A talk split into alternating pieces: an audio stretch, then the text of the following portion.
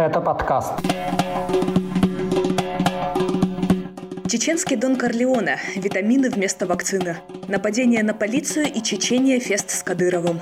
Об этом и не только в новом выпуске подкаста «Кавказ Реалии» о главных событиях на Северном Кавказе за неделю. Меня зовут Катя Филиппович. Привет! В Чечне на этой неделе снова извинялись. Больше остальных отметился начальник отдела МВД по Курчелоевскому району. Рустам Агуев в духе итальянской мафии отчитал местного жителя, который пожаловался на невозможность выпаса скота. Такое голосовое сообщение мужчина отправил в WhatsApp-группу своим односельчанам. По его словам, власти отдали большие участки земли под аренду. Из-за этого домашним животным практически не осталось корма. После жалобы мужчину вызвали в отдел полиции. Начальник МВД России Рустам Агуев напомнил, что у фермера семеро детей, один из них с инвалидностью. Он предложил ему братство, пообещав купить сено и даже корову. Но возмутился, почему мужчина решил выразить недовольство публично, вместо того, чтобы сразу прийти в полицию. Агуев добавил, что отец семерых детей должен быть благодарен главе республики Кадырову уже за сам факт того, что он имеет право владеть скотом. Церемонию порицания сняли на камеры. На них Агуев сидит за дубовым столом в окружении портретов Рамзана Кадырова, его отца Ахмата Кадырова и президента России Владимира Путина. Для полноты образа босса мафии чеченскому полицейскому не хватило только, пожалуй, кошки на коленях. Ты приходишь и говоришь, «Дон Корлеоне, мне нужна справедливость». Но ты не просишь с уважением – Пожилому фермеру в итоге пришлось извиниться. Его голос записали поверх видео с Агуевым.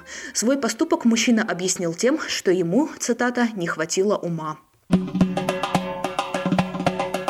Другой случай публичного порицания был заснят на камеры в отделе полиции Аргуна. Там четверых молодых людей в присутствии их родственников отчитались за просмотр оппозиционных пабликов в интернете. Если в Курчелое полицейский придерживался стиля Дона Корлеона, то в Аргунском УМВД предпочли образ из российского боевика категории «Б». Мужчины в камуфляже на фоне все тех же портретов Кадырова, его отца и Путина рассказывают молодым людям, как им жить. Сами они стоят у стены и смотрят в пол. Известно, что так называемую профилактическую беседу с юношами проводил начальник отдела полиции Юсуп Байсултанов. По данным правозащитников, он может быть причастен к похищению нескольких местных жителей. Так, например, в августе прошлого года в Аргунском ОМВД несколько недель пытали семерых мужчин из села Чечен-Аул. Эти действия силовики также назвали профилактикой. Еще одного молодого человека полицейские похитили в Аргуне весной этого года. Сотрудников МВД не остановило даже то, что пострадавший был с беременной женой. К ней тоже применили силу. Позднее похищенного пытали из-за обнаруженной в его телефоне фотографии в камуфляже. Что с ним стало потом, до сих пор неизвестно. Самого Рамзана Кадырова неделя выдалась не столь продуктивной. Перед ним извинился лишь один человек. Им стал житель села Алхан-Кала. Учитель истории Магомед Джабраилов ранее обратился к главе Чечни с жалобой, что его коллегам вместо вакцины от коронавируса вкололи обычные витамины. Такую версию событий приводит государственный телеканал «Грозный».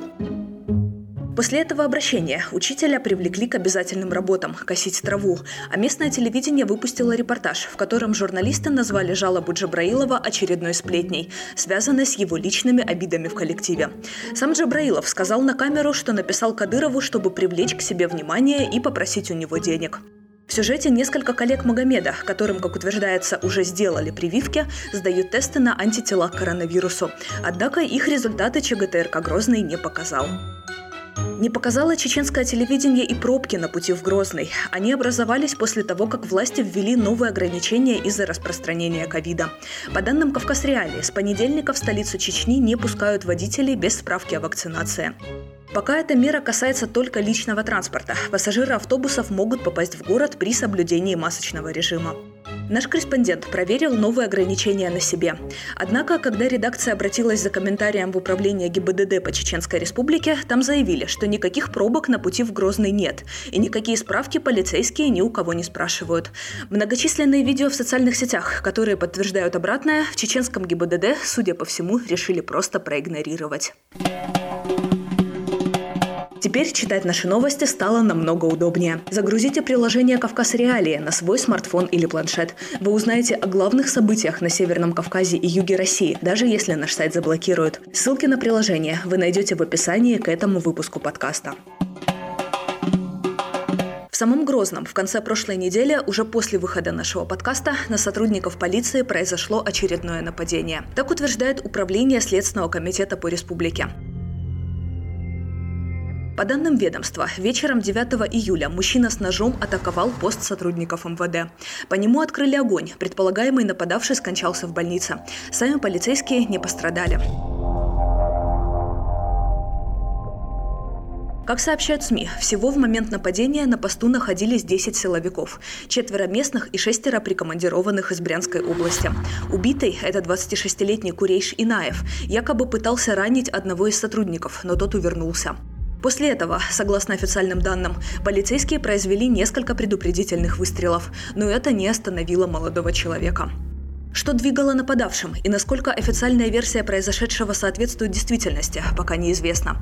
В отличие от предыдущего нападения на полицию в Грозном, которое произошло в декабре прошлого года, в этот раз с места событий нет видео. Сообщается лишь, что Следственный комитет возбудил уголовное дело по статье о посягательстве на жизнь сотрудников правоохранительных органов.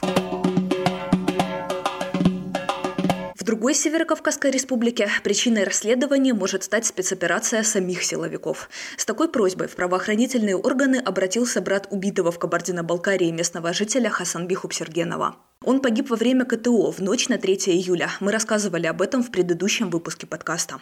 Официально российские спецслужбы называют погибших бандитами. В ночь на 3 июля их заблокировали в одном из домов в пригороде Нальчика, после чего им предложили сдаться, но те в ответ открыли огонь. Такую версию событий изложил Национальный антитеррористический комитет. Там заявили, что подозреваемые, цитата, «вынашивали намерение совершить террористические преступления». Как силовики узнали об этом мысли преступления, не сообщается. Уже после гибели на теле Хупсергенова нашли следы пыток электрошоком. Как они могли появиться, силовики до сих пор не объяснили. Родные убитого отрицают сведения о его причастности к незаконным вооруженным формированиям. А брат Хасанби рассказывает, что Хупсергенову постоянно угрожали. После освобождения мой брат, э, моему брату очень много раз угрожали. Вот так же, как, что и случилось, то и, то и говорили, что они убьют его а он как бы, ну, не знал, что делать, и он им, э, он связался с ФСБ, с центр, с ЦП, с, с центр Э, короче, он всем им свой номер дал, их номер тоже взял, и он каждый свой шаг открыто делал, чтобы и ФСБ знали, и центр Э знали, э, и ЦПФ, ну все он постоянно на виду был. За день перед гибелью Хасанби поговорил с кем-то по телефону и вышел из дома, не взяв с собой никаких вещей. Позднее к его дому приехали вооруженные люди. Они спросили, где находится молодой человек, и уехали, узнав, что его нет дома. Вечером того же дня родственники обратились в полицию с заявлением об исчезновении Хупсергенова. В ответ им сообщили, что он был убит во время спецоперации. Давление силовиков на Хупсергенова подтверждают правозащитники. Причиной, по их данным, было то, что он обратился в Европейский суд по правам человека по делу о нападении на Нальчик в 2005 году. Хупсергенов был одним из осужденных по этому делу, хотя так и не признал вину.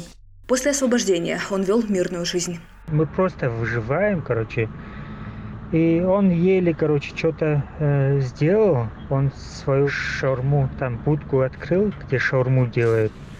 И он только этим занимался. Он не женат был. Вот э, на днях он э, уже договаривался. Он нашел э, девушку. Он с ней общался, договорились. Э, и вот-вот уже должны были пожениться. Еще одна тема, которая тянется с прошлой недели, это награждение Аймани Кадыровой, матери главы Чечни. В прошлом выпуске подкаста мы рассказывали, что ей вручили нагрудной знак за отличие в службе ГИБДД первой степени. Такую награду ей присвоили в Чечне с формулировкой «за активное взаимодействие и оказание помощи подразделениям госавтоинспекции в вопросах обеспечения безопасности дорожного движения». Впрочем, как Аймани Кадырова взаимодействовала с дорожной полицией и с какими вопросами безопасности она помогала, так и не выяснилось. Теперь мать Кадырова наградил президент России Владимир Путин. Он присвоил ей знак отличия за благодеяние, официально за вклад в благотворительную и общественную деятельность. Другие подробности в указе президента не приводятся. Аймани Кадырова, президент регионального общественного фонда имени Ахмата Кадырова. Он включен в санкционный список США на основании глобального акта Магнитского. Этот список Вашингтон использует для преследования лиц, заподозренных в нарушении прав человека. Деньги фонду имени Ахмата Кадырова перечисляют крупные чеченские бизнесмены, а также бюджетники и индивидуальные предприниматели из республики. По данным СМИ, делают они это в принудительном порядке. Хотя состояние фонда оценивается в несколько миллиардов рублей, большинство проектов, приписываемых этой организации, в действительности финансировались из государственного бюджета республики. Законность и прозрачность деятельности фонда ставит под сомнение и тот факт, что в 2020 году он отчитался перед Минюстом России о поступлении иностранного финансирования. Деньги пришли из Абу-Даби. По закону некоммерческие организации, которые получают деньги из-за рубежа и участвуют в политической деятельности на территории России, обязаны регистрироваться как иностранные агенты. Но и на агент все равно ты, а мать Кадырова Аймани – благодетель. Так и запишем.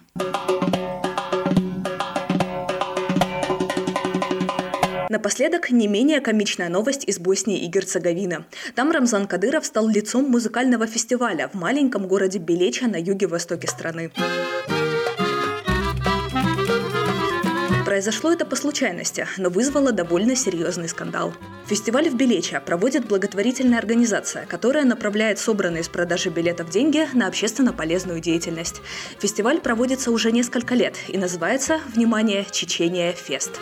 Название возникло как шутка. Жители Белеча в просторечии называют чеченцами из-за их, скажем так, эмоциональной манеры поведения. Кадырова поместили на рекламные плакаты мероприятия тоже ради шутки. Организаторы говорят, что им просто понравился яркий образ главы Чечни. На его причастность к нарушениям прав человека и введенные против него американские санкции никто не обратил внимания. Однако вскоре на это указали журналисты. В ответ организаторы заявили, что никого не хотели обидеть. Вообще забавно наблюдать, как извиняются не перед Кадыровым, а за Кадырова. Мэр Белеча после скандала заявил, что изображение главы Чечни придется убрать. Сам факт его появления на плакатах он объяснил тем, что просто не знал, кто Кадыров такой. Пикантный момент в этой истории заключается еще и в том, что один из спонсоров фестиваля в Белеча – это дочка американской пивоваренной компании. Знали ли там, что финансируемое ими мероприятие рекламирует изображение Кадырова – большой вопрос. На самом фестивале, как указано в программе, 22 июля выступит диджей «Страшный», что в переводе означает типа «диджей ужасный». Кто знает, может у Рамзана Кадырова есть и такое амплуа. На этом у меня все. Вы слушали подкаст «Кавказ Реалии» о главных событиях на Северном Кавказе за неделю. Пишите нам, пожалуйста, комментарии и ставьте лайки. Мы очень ценим хорошие оценки. Меня зовут Катя Филиппович. Пока.